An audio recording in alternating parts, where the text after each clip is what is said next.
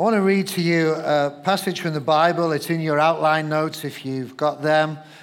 They are on the sheet, and we're going to go straight into it. I'm going to read it from the message paraphrase of the Bible, uh, and then we'll go straight in. This is from Luke chapter 2, verse 41 to 52.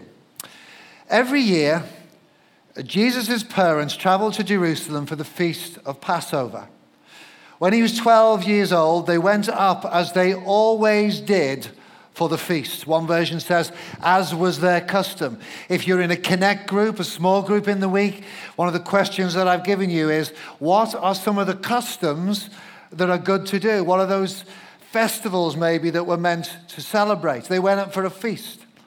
When it was over and they left for home, the child Jesus stayed behind in Jerusalem, but his parents didn't know it. Thinking he was somewhere in the company of pilgrims, they journeyed for a whole day and then began looking for him among relatives and neighbors. When they didn't find him, they went back to Jerusalem looking for him. The next day, they found him in the temple, seated among the teachers, listening to them and asking questions. The teachers were all quite taken with him, impressed with the sharpness of his answers. But his parents were not impressed. They were upset and hurt, and his mother said, Young man, why have you done this to us? Your father and I have been half out of our minds looking for you. He said, Why were you looking for me? Didn't you know that I had to be here dealing with the things of my father? But they had no idea what he was talking about. So he went back to Nazareth with them and lived obediently with them. His mother held these things dearly, deep within herself, and Jesus matured, growing up in both body and spirit, blessed by both God and people.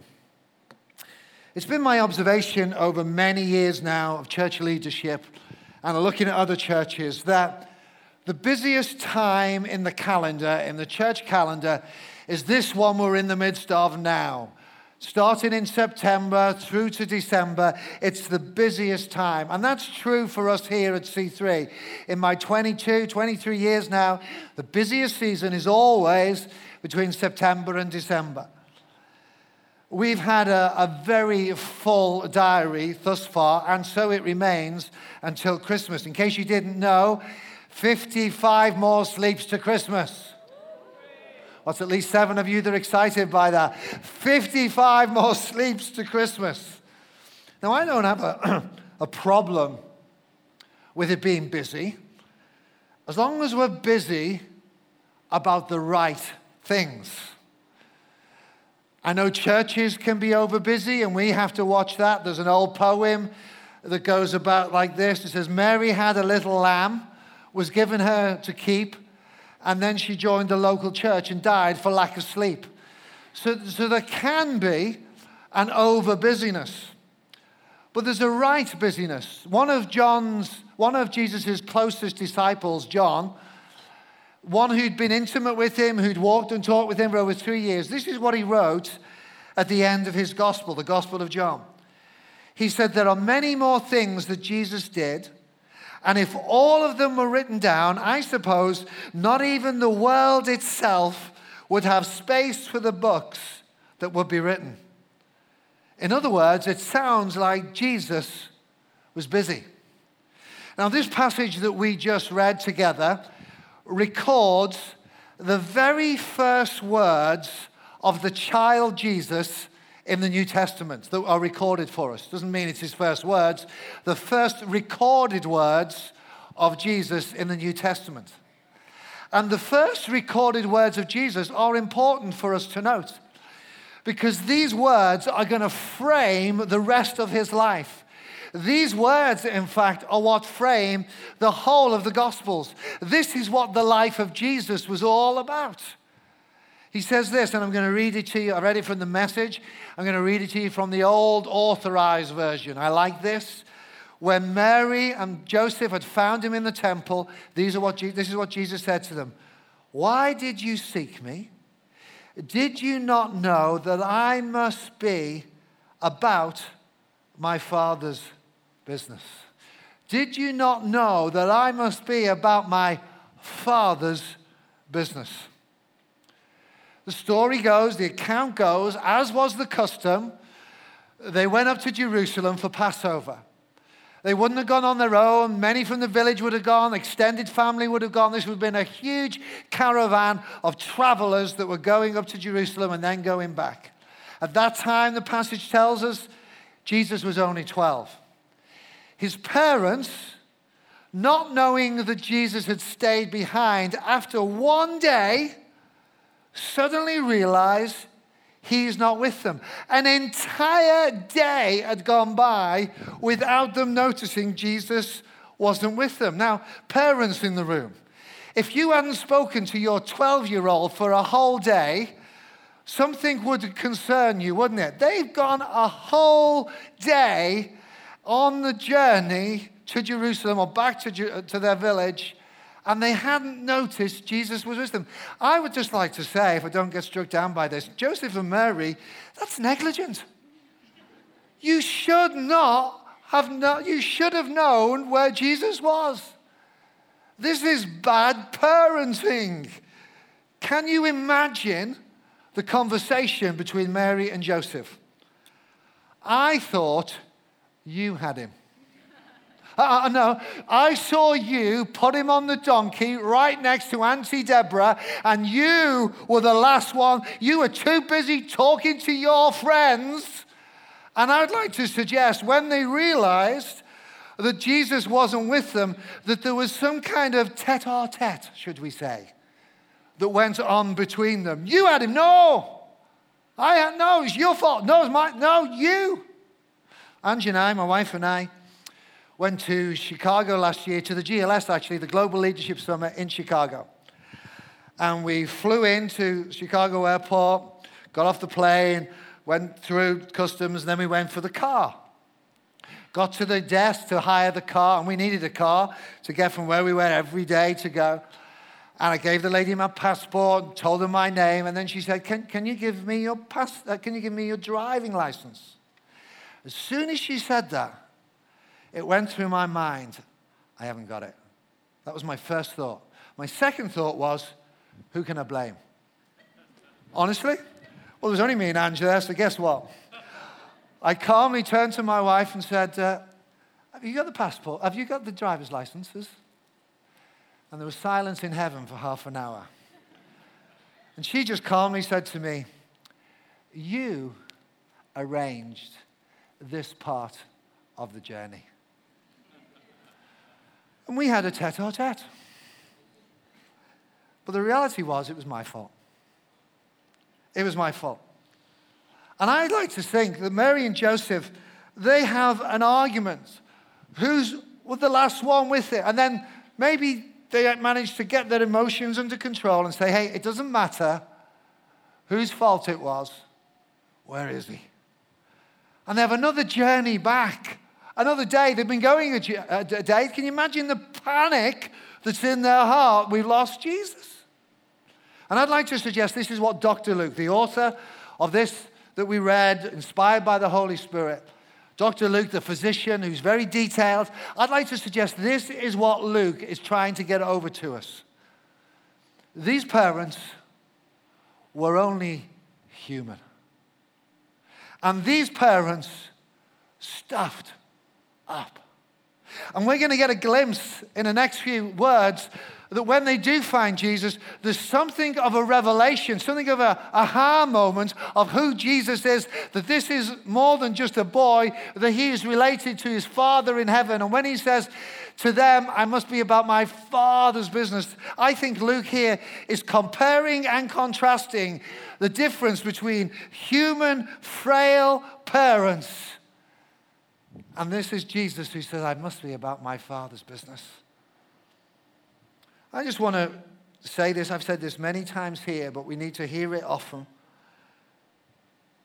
There is no such thing as a perfect parent. And even Joseph and Mary seem to blow it.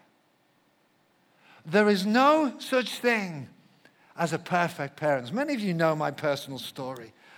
My dad, because of illness, when I was growing up, had a number of inadequacies. That's, if he was here, he's, he's in heaven now, he'd tell you. I remember my dad going into hospital with a thrombosis, with uh, chronic breathing difficulties because he'd had pneumonia when he was a child and he was left with asthma. He got better the older he got. He had his kidney out, he had his gallbladder out, he had his appendix out, and then he had lots of mental health, which is hardly surprising perhaps with all. There wasn't, wasn't much left of him inside. And then he had mental health issues and was hospitalized with that. There were so many inadequacies of my dad when I was growing up. But I thank God, and Rhiannon said this brilliantly last week, that God put those around me. And by the way, my dad got better as he got older, and he lived till 87. I thank God put around me a man called Mr. Piper, who taught me how to play table tennis. And I am so grateful. He bought me my first sponge bat.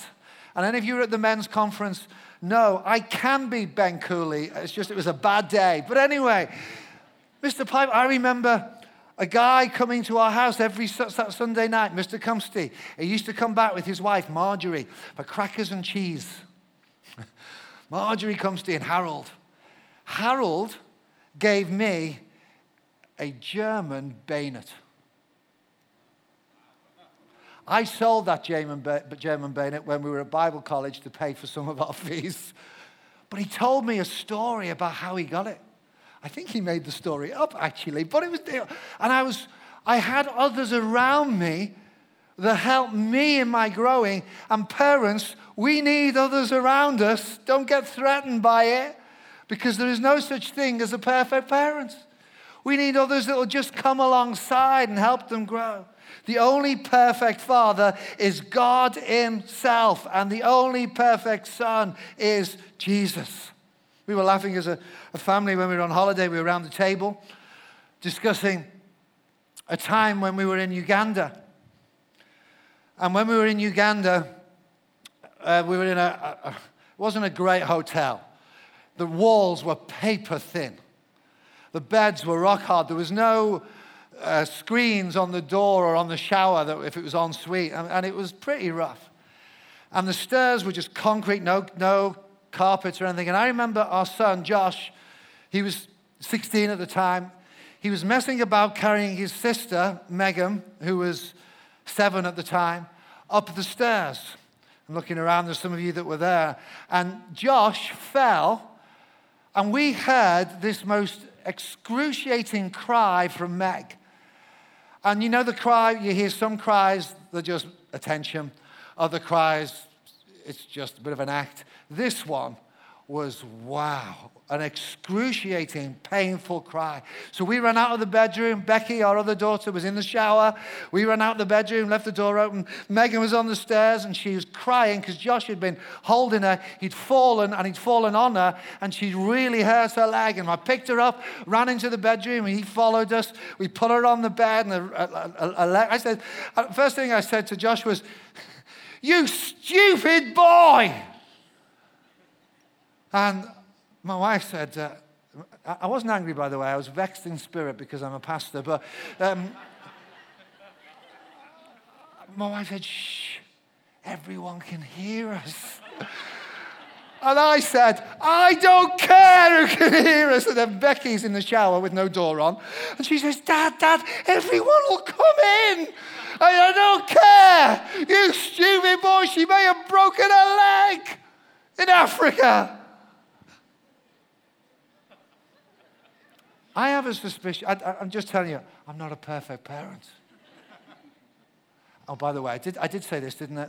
There's no perfect parents, like there are no perfect children. just get that one clear. It's neither of us are. There's one perfect father and one perfect son. His name is Jesus. I have a suspicion. When they came and found Jesus in the temple, I don't think Mary said it like this Young man, why have you done this to us? Your father and I have been half out of our minds looking for you. Do you? I have a feeling she said, You stupid boy! Young man, why have you done this to us? Your father and I have been half out of our minds looking for you. Now, some of you don't like to think of Mary like this, but I have a feeling she was too vexed of spirit. Have you've ever lost a child? I remember Becky, our, our, our eldest daughter, we lost her not long after we'd moved to Cambridge in Ely. The panic. Have you ever feel that? The panic. Looking around for her, and then we found her on the other side. Guess what? We're so relieved to see her. We so loved her and wanted her with us. She was two, I think, two or three. Of course, we went up to her and said, You stupid girl, keep hold of our hands. And then we hugged her and loved her and kissed her because we panicked. I have a feeling these guys panic because they're not perfect parents and neither are you.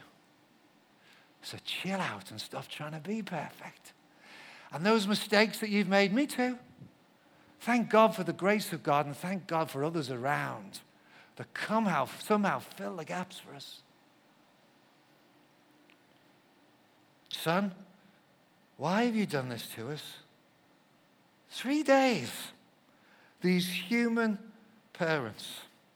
You know what? It doesn't tell us how Joseph responded. Wonder how he responded when he heard Jesus say, I must be about my father's business. You see, he wasn't talking about his natural father.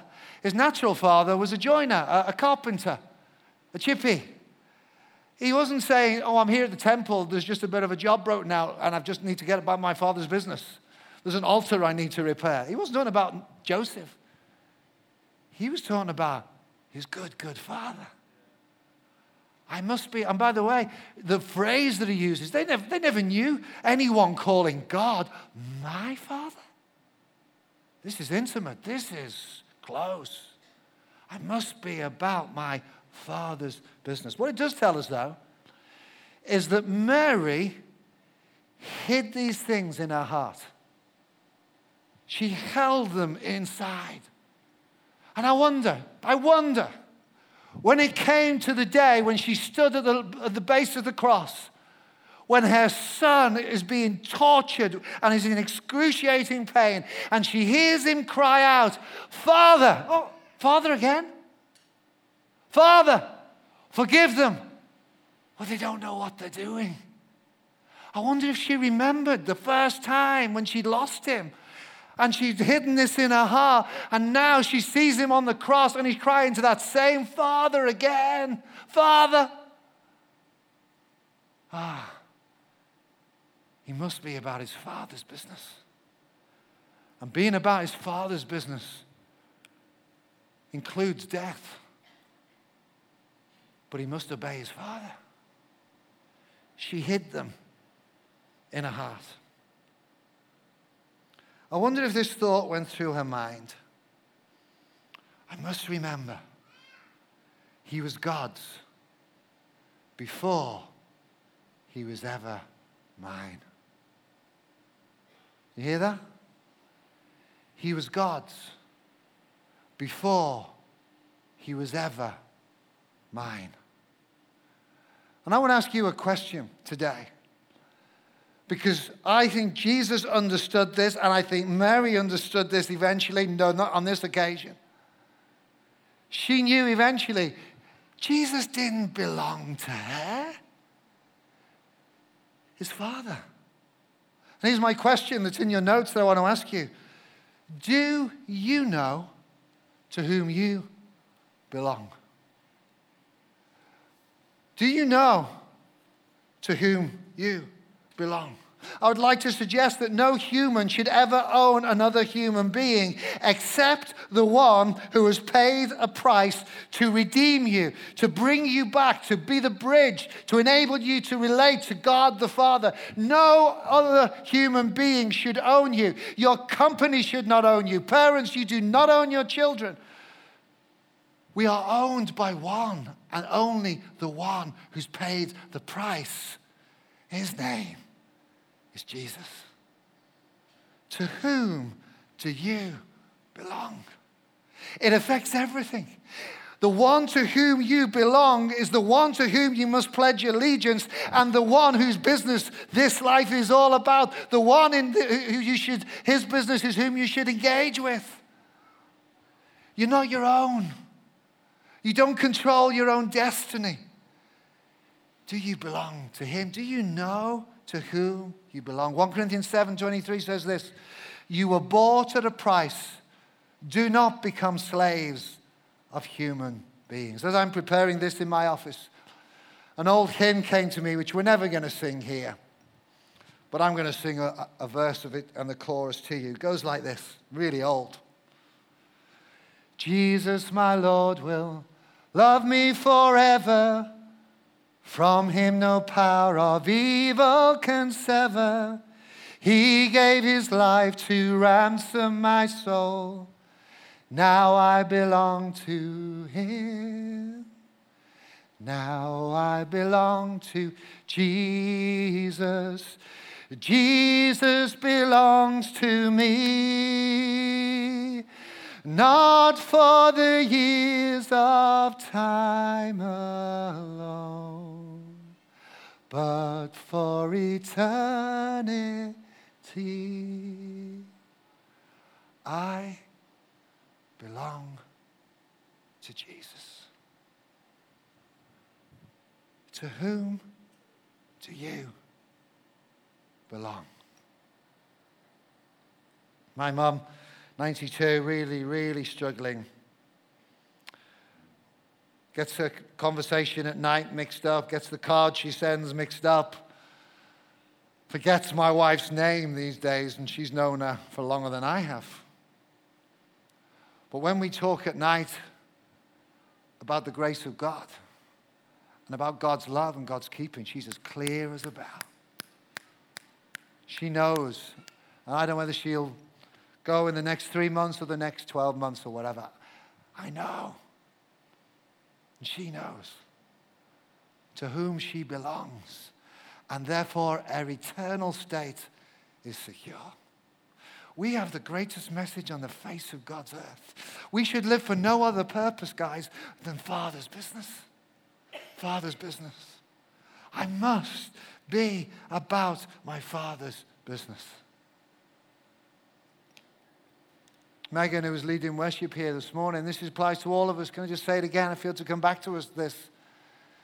Our children don't belong to us. Let them go so as that we're releasing them into the hands of God. I don't want my daughter, where is she? She's not in? I don't want her to go to Australia in January. Period. She's 18. She shouldn't be leaving home until she's 35. I don't want her to go. If I start to think about it too much, when I'm, with Angie and I, we just start crying be honest with you. Oh, you big softy. Absolutely. I'm a big softy. And you want to argue with me? I'll butt you. So, it, eh, it, eh, of course, we're big softies. But I know this she doesn't belong to us. I'd rather be saying to her, Don't you dare go to Australia. Stay at home. But that's not the will of God for her life. Because there's a cry of a father's business over her. And that's the same for all of us. To whom do you belong? Your company doesn't own you. We belong to Jesus. The Father's business is both specific and general. And I want to just finish, and it's a long ending, so don't get your hopes up too much. Uh, I want to finish talking about the general and the specific business of God. The general is in this way there's God's great, big, eternal, fat story, a cosmic plan and purpose.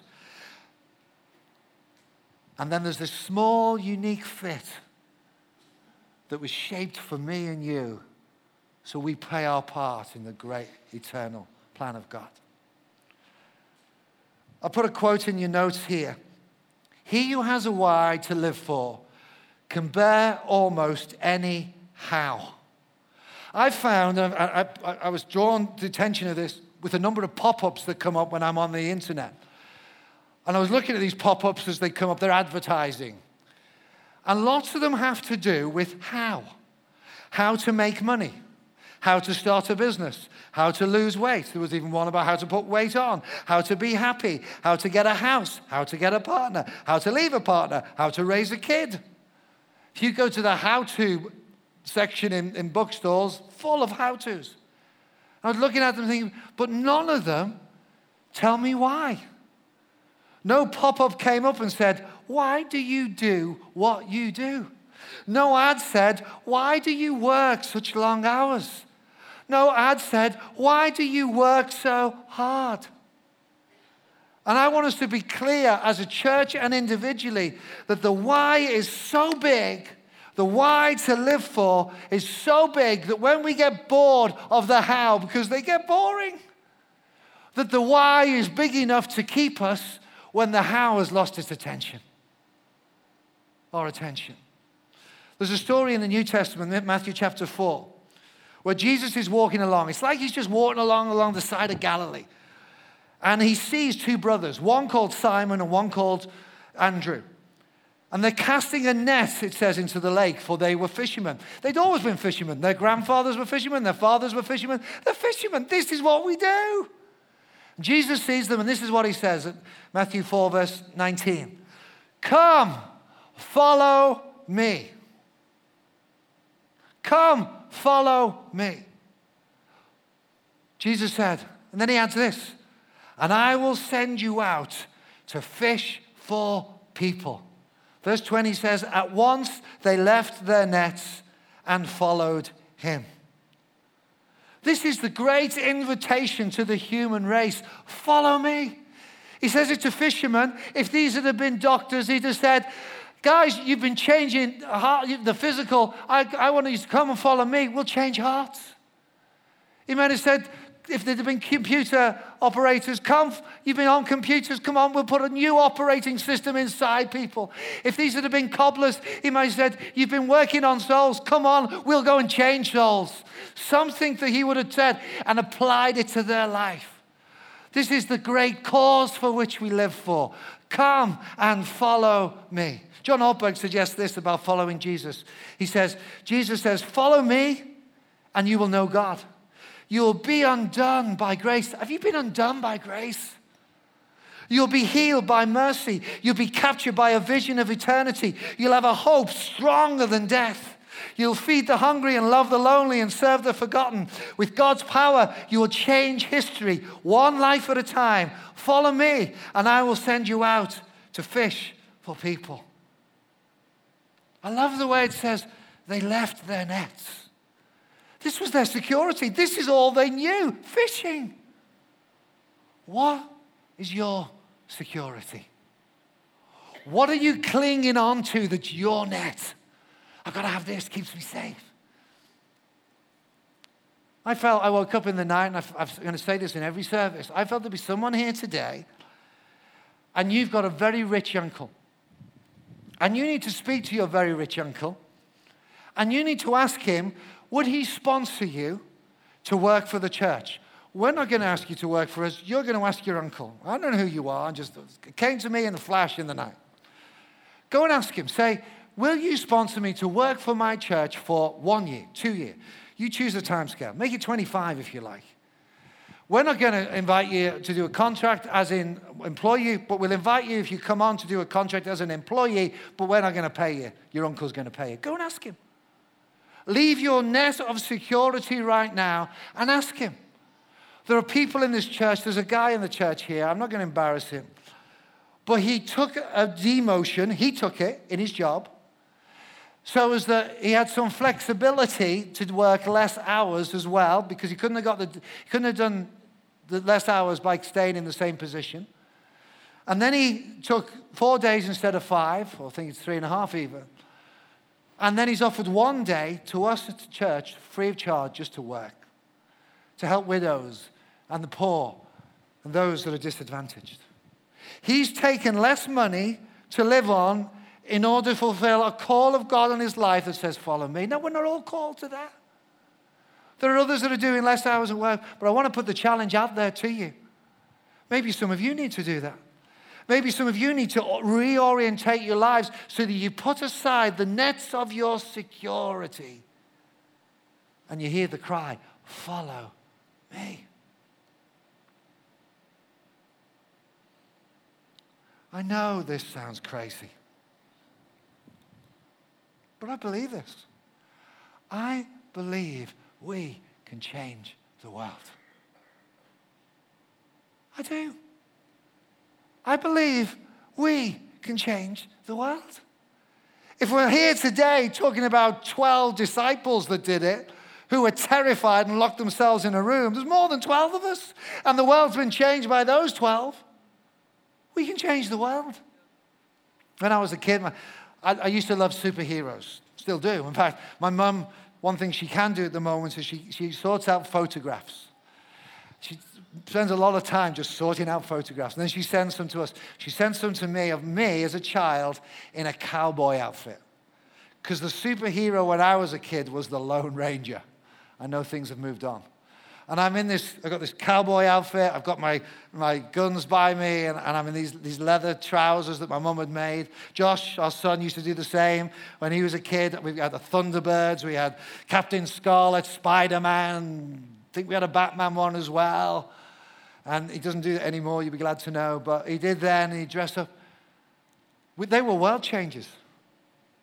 They were one, of the guys that I remember, one of the TV series that I used to watch was The Invisible Man. I think there was a movie a few years ago as well, modern, more modern one, about the, the Invisible Man. And there's a guy called J.D. Greear who's written a book called uh, Gaining by Losing. And he writes about this show, and it just caught my attention. He says, On the Visible Invisible Man show, when someone wanted to make him visible, they would pour paint on him. Then you could see his shape and track his movements. He says, I suggest the local church is the paint that makes the invisible Christ visible to our community in its fellowship, its holiness of life, its multicultural diversity, its selfless acts of love, and its forgiveness and boldness. It reveals the contours of the eternal, heavenly Christ that dwells within us. When the local church equips their people to embody the gospel in the streets and in the workplace, they make the movements of an otherwise invisible Christ visible to their community. I like that. The building here is not the church, we are. Uh, we're highly visible in this building, but we're visible when we go into our world. We are the church. We have paint on us. And we make the invisible Christ visible.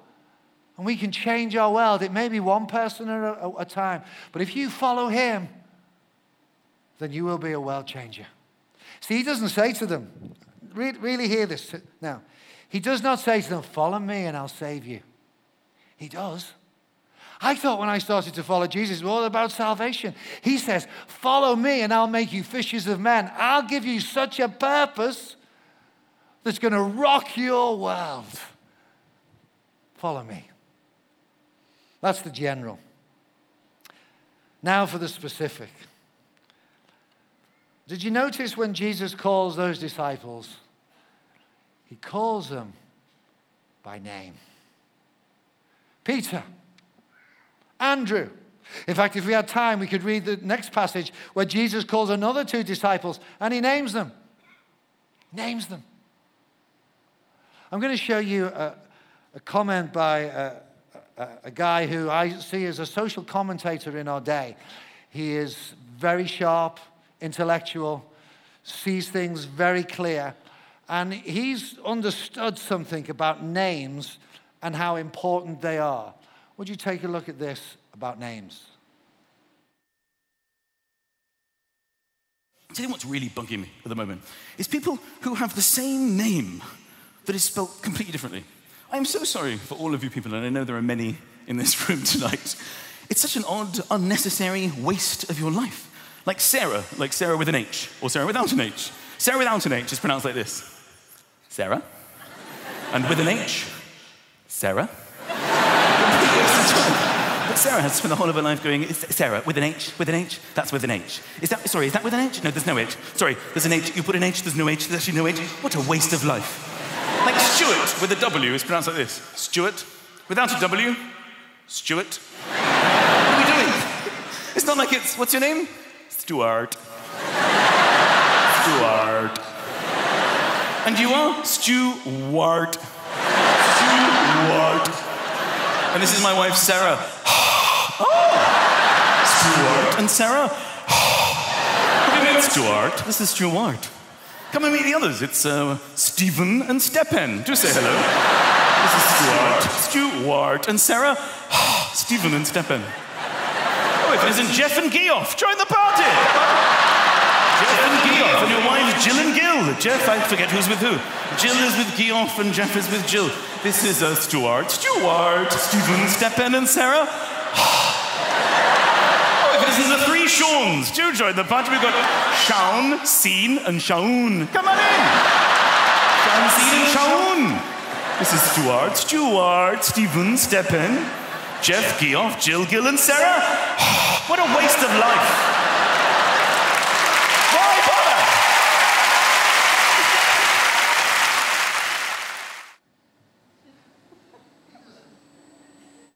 He doesn't care how you spell your name, but he knows your name. He knows your name. And the unique part that you and I have to play has been set apart. He prepared good works in advance for you. What's your name? The blank in your notes is your name. What's your name? I've got two daughters, and I sometimes do get them mixed up. So Megan sometimes becomes Began because our other daughter's Becky, and Becky sometimes becomes Mecky. God never gets your name mixed up. I was speaking at Bradford, and the pastor's name there is Steve Gamble. I told him afterwards that a friend of mine, Jeff Lucas, was on the phone to a festival he was speaking at, and the, he asked who the other speaker was. And the guy on the phone said, Steve Gamble, but Jeff Lucas thought he said Steve Campbell. So Jeff Lucas said, I'll go and pick him up. He's a mate. I'll go, where is he? And so Jeff goes to pick up me at the airport in Gatwick, walks in, and he's looking around for me. And then he sees this guy walking towards him, and this guy puts his hand out and says, You Jeff Lucas? And Jeff says, Steve? And he says, Yeah. Jeff, to this day, or to that day, hadn't told him that he thought he was picking me up, but he was picking up Steve Gamble. He's picking up a guy called Steve Gamble. God never gets you mixed up. He knows your name, and He has a part for you to play. And when He calls you, He calls you specifically. Come, follow me, and I will make you fishers.